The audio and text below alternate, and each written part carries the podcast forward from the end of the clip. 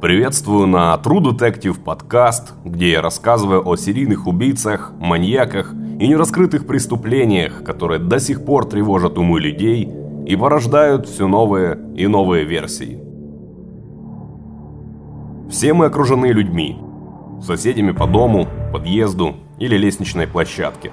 Часто это обычные, приятные люди, с которыми всегда можно перекинуться парочкой слов при встрече. Иногда не очень приятные, с которыми лишний раз не хочется пересекаться и видеться. Но история, о которой пойдет речь сегодня, цепляет тем, что люди могут годами не знать, что именно скрывает их сосед, который живет через стенку. И они длительное время могут находиться в смертельной опасности, даже не подозревая об этом. Они и их дети, которые постоянно проходят мимо соседской двери. Они могут даже не догадываться, что человек, с которым они делят общественное пространство, втайне планирует напасть на них и убить. Всех, кто подвернется под руку. Прежде чем мы погрузимся в эту историю, напомню о необходимости подписаться на наш подкаст на любой, удобной для вас платформе, чтобы не пропускать новые эпизоды. Кроме того, в течение недели мы публикуем дополнительные материалы по делу в нашем телеграм-канале, на который тоже стоит подписаться. Все ссылки в описании. Ну а мы тем временем начинаем. 2008 год. Великобритания. Бирмингем. Дом семьи Смит. Семья Смит уже несколько лет проживала на одной из тихих пригородных улочек Бирмингема. Они давно хотели жить именно в этом районе, и наконец их цель была достигнута – они приобрели часть дуплекса и с радостью в него переехали. Смиты были обычной британской семьей. Уорнер Смит, высокий лысый мужчина 40 лет и тучного телосложения, был обычным рабочим. Шерри, 38-летняя домохозяйка, воспитывала двоих детей – Лукаса и Шайнис. Жили по местным меркам они довольно скромно, однако, как потом вспоминали Шерри и Уорнер, они тогда были счастливы. Однако семейная идиллия вскоре была разрушена. В один из дней, когда Уорнер был на работе, в их дом постучали. Шерри, которая в это время занималась делами на кухне, поспешила к двери, чтобы открыть нежданным гостям. Она прошла с кухни через гостиную в прихожую и открыла стеклянную входную дверь. На пороге стоял пожилой мужчина, который представился Гарри Стриттом. Прошу прощения за незваный визит. Мы с моей семьей присматриваем дом в вашем районе. Хотела расспросить вас, как тут живется. Стоит ли тут поселиться? Здесь достаточно тихо? Спросил Стрит. Шерри принялась расхваливать место и убеждать, что здесь практически никогда не бывает шумно. Отличная тихая гавань, где живут люди среднего возраста, где все друг друга знают, и не бывает шумных молодежных вечеринок. Стрит задал еще несколько вопросов и снова переспросил об уровне шума. Удовлетворившись ответами, мужчина поблагодарил Шерри и покинул ее порог, вернувшись к жене и ребенку, которые ждали его за забором. Смит закрыла за гостем дверь и вернулась к своим домашним делам. Она еще не знала, что этот визит положит начало кошмару, который продолжится несколько следующих лет.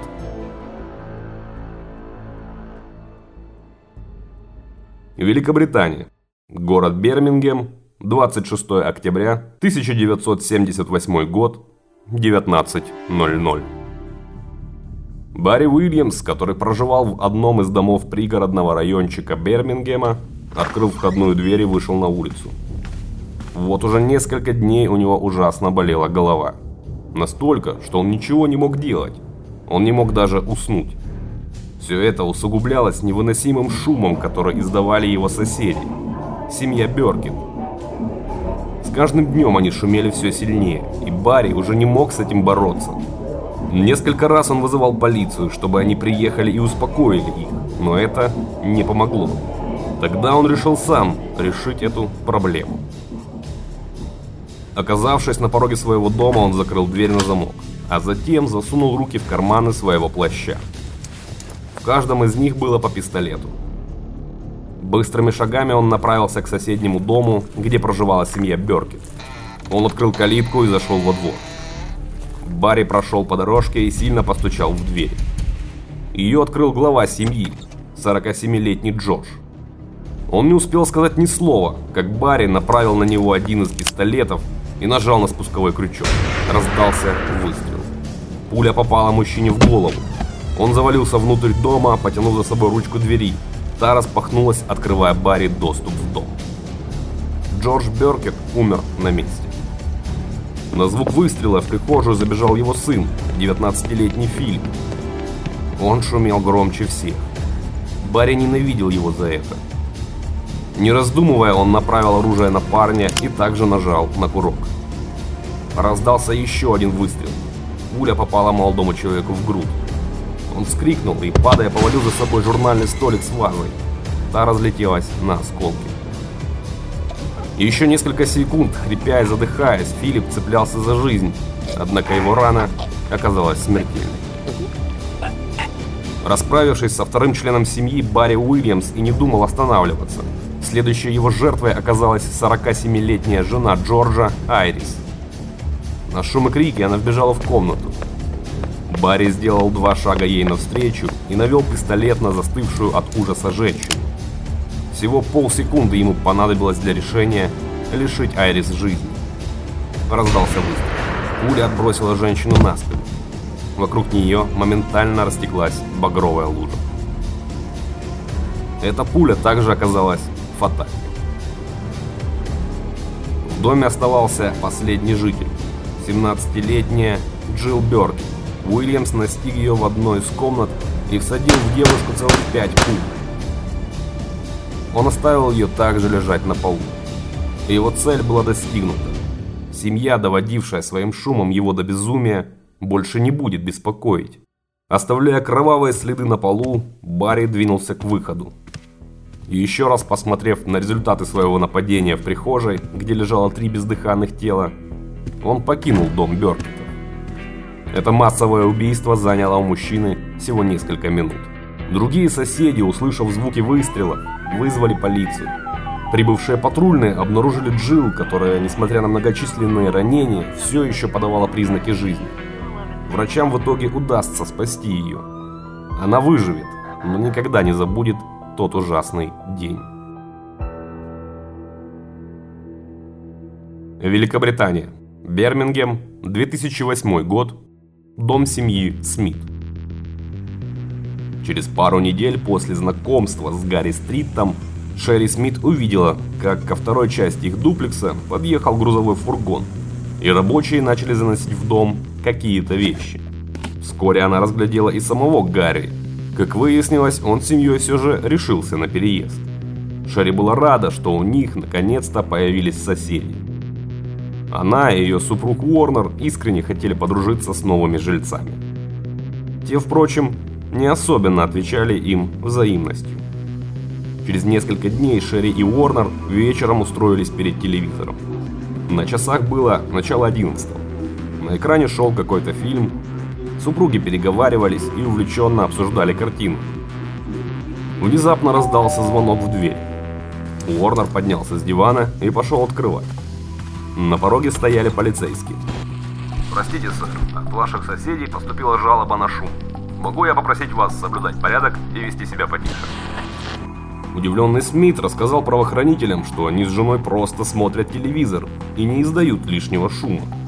Полицейский сообщил, что видит, что все в порядке, однако он должен был отреагировать на вызов, после чего сел обратно в свое авто и уехал.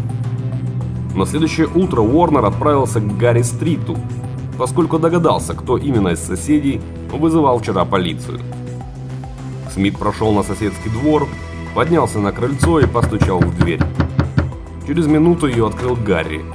Он был бледным, взъерошенным и выглядел так, будто не спал всю ночь. Гарри, дружище, я хотел лишь сказать, что в следующий раз не обязательно звонить в полицию.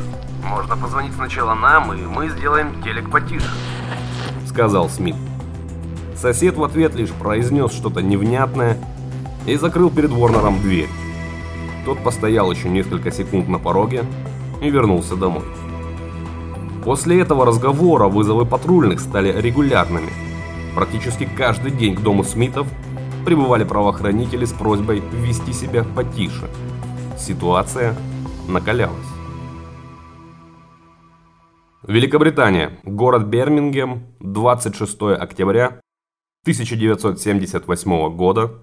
19.13. Покончив с семьей Бёркет, Барри Уильямс перепрыгнул через забор и оказался во дворе семьи Чемберс. Там он заметил и хозяев дома, Джин и Джо, которые вышли на улицу. Барри направил на них пистолет и снова несколько раз выстрелил. Оба супруга рухнули на газон.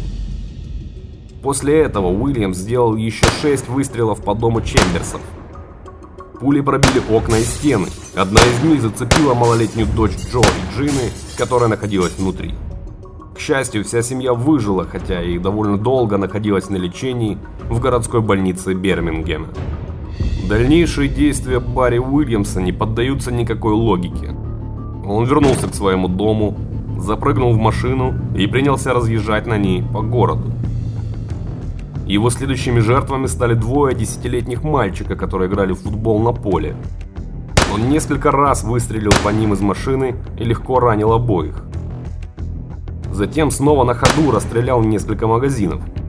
От выстрелов в одном из них вылетела большая витрина и осколками поранила 12-летнюю девочку. Обычно тихий и спокойный пригород превратился в сущий ад, где любой мог стать жертвой психа, слетевшего с катушек. В конце концов, у Барри стал заканчиваться бензин. Он влетел на ближайшую заправку, открыл двери и вышел из машины. Держа в руках пистолет, он направился к кассе. Приставив оружие к лицу кассира, он скомандовал. «Полный бак. Лей быстро, или пожалеешь». Когда машина была заправлена, Барри убрал оружие и поспешил к авто.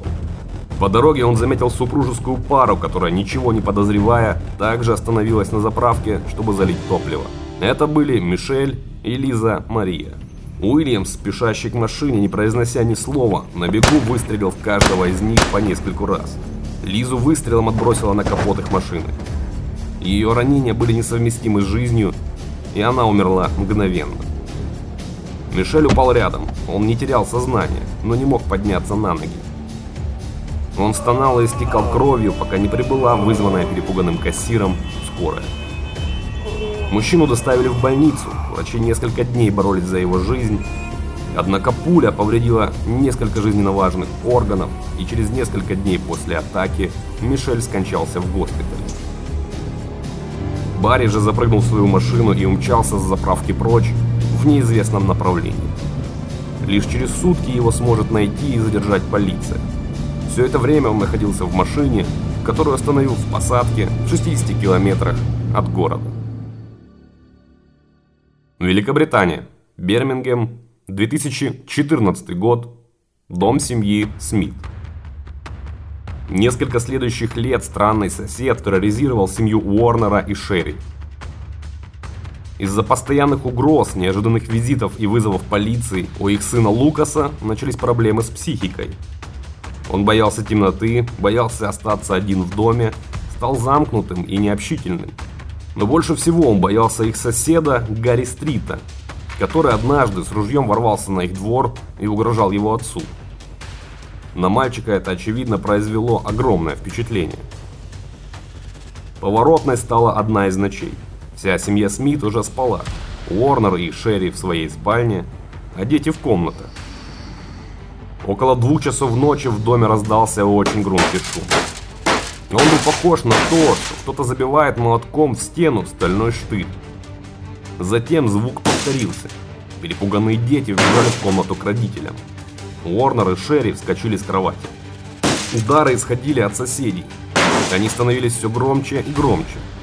Уорнер сказал семье успокоиться и оставаться в спальне, а сам поспешил к стриту.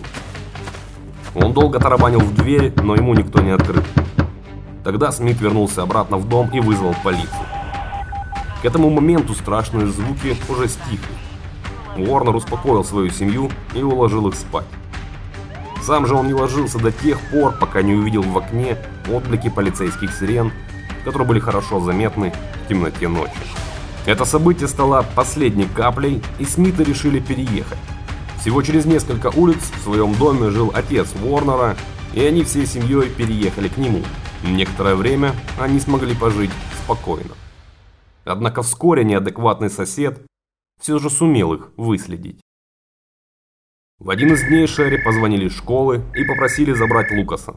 Мальчику было нехорошо, у него поднялась температура. Шерри села в машину и отправилась за сыном. Через полчаса они оба вернулись домой. Лукас поднялся по ступенькам в свою комнату и лег на кровать. Шерри же стала искать в домашней аптечке таблетки, которые собиралась дать сыну, как вдруг в дверь позвонили. Лукас поднялся с кровати и выглянул в окно. Возле их дома он увидел белый автомобиль. Лукас его узнал. Он принадлежал Гарри Стриту. Тем временем Шерри отправилась в прихожую, чтобы открыть дверь. Сквозь затемненное стекло она увидела мужской силуэт. Однако дверь все же решила открыть. За ней стоял их бывший сосед Гарри. Он выглядел ужасным. Его глаза были обезумевшими. Он сильно похудел, а лицо было смертельно бледным. «Я нашел тебя. Вам от меня теперь не скрыться. Вы не знаете, на что я способен», — сказал Стрит, после чего достал из кармана пистолет. От испуга Шерри вскрикнула, но мужчина не предпринял никаких действий. Он лишь несколько секунд постоял, затем развернулся и быстро убрался прочь. Перепуганная Шерри позвонила мужу и рассказала о случившемся. Тот был в бешенстве. Уже через час он был у двери дома Гарри. Он начал стучать, но ему никто не открыл. Тогда Уорнен плечом выбил дверь и вошел внутрь. Там он обнаружил своего обезумевшего соседа. Смит кричал ему, чтобы тот не смел больше появляться в доме его отца. Гарри в ответ лишь по-звериному зарычал. Было понятно, что договориться по-хорошему не выйдет. Тогда Уорнен вышел на улицу и вызвал копов. Он рассказал им об угрозах, которые исходили от его соседа. В полиции пообещали разобраться. Не дождавшись их прибытия, Смит отправился домой. Через несколько часов раздался телефонный звонок. Но это был полицейский. «Мистер Смит, вам нужно немедленно собрать семью и покинуть дом вы находитесь в смертельной опасности. Больше никаких подробностей Уорнену узнать не удалось. Но он не стал игнорировать предупреждение правоохранителей, и на несколько дней они покинули отцовский дом. Великобритания, Бирмингем, 2014 год, развязка. Как выяснилось, все последние шесть лет семья Смит находилась в смертельной опасности – поскольку проживала рядом с самым настоящим психопатом. Полиции удалось установить, что Гарри Стрит носил это имя не всегда. Около 10 лет назад он его сменил. До этого его звали Барри. Барри Уильямс. После того, как копы задержали его в посадке в 1978 году, Уильямса суд признал невменяемым его определили в психиатрическую больницу строгого содержания, где убийца пробыл следующие 15 лет. По истечению этого срока врачи решили, что Уильямс здоров и больше не несет угрозы обществу. Его выписали из больницы. Но с таким диагнозом и записью в личном деле рассчитывать на полноценную жизнь Барри не мог. Тогда он решил сменить имя на Гарри Стрит. До сих пор непонятно, как ему это удалось, но уже через несколько месяцев он получил на руки новые документы и таким образом смог скрыться от внимания правоохранителей и социальных работников. Вскоре он женился и у него родилась дочь. В 2008 году они переехали в уютный домик в пригороде Бирмингема. Вначале все было хорошо, но затем состояние Стрит Уильямса резко ухудшилось. У него снова начались головные боли, все это усугублялось шумом, который постоянно издавали соседи. Они то веселились, то гуляли. Однажды ночью стали вколачивать в стену какие-то железные прутья. Даже когда соседи съехали, Гарри был уверен, что они специально возвращаются домой ночью и снова шумят, чтобы не давать ему уснуть. Дома у сумасшедшего полиция обнаружила целый арсенал. У человека с психическим расстройством было оружие, Кроме того, он сделал несколько самодельных взрывных устройств. Все указывало на то, что Гарри находился всего в одном шаге от того, чтобы повторить массовое убийство, которое он устроил почти 30 лет назад. Однако, к счастью, этого не произошло, и история не повторилось. Гарри Стрит Уильямса вновь признали невменяемым и снова отправили на принудительное лечение в психиатрическую больницу, где он всего через год умер от сердечного приступа. От ужасных последствий и даже смерти семью Смит спасло лишь то, что регрессия заболевания Гарри была очень и очень медленной. Вы слушали True Detective подкаст.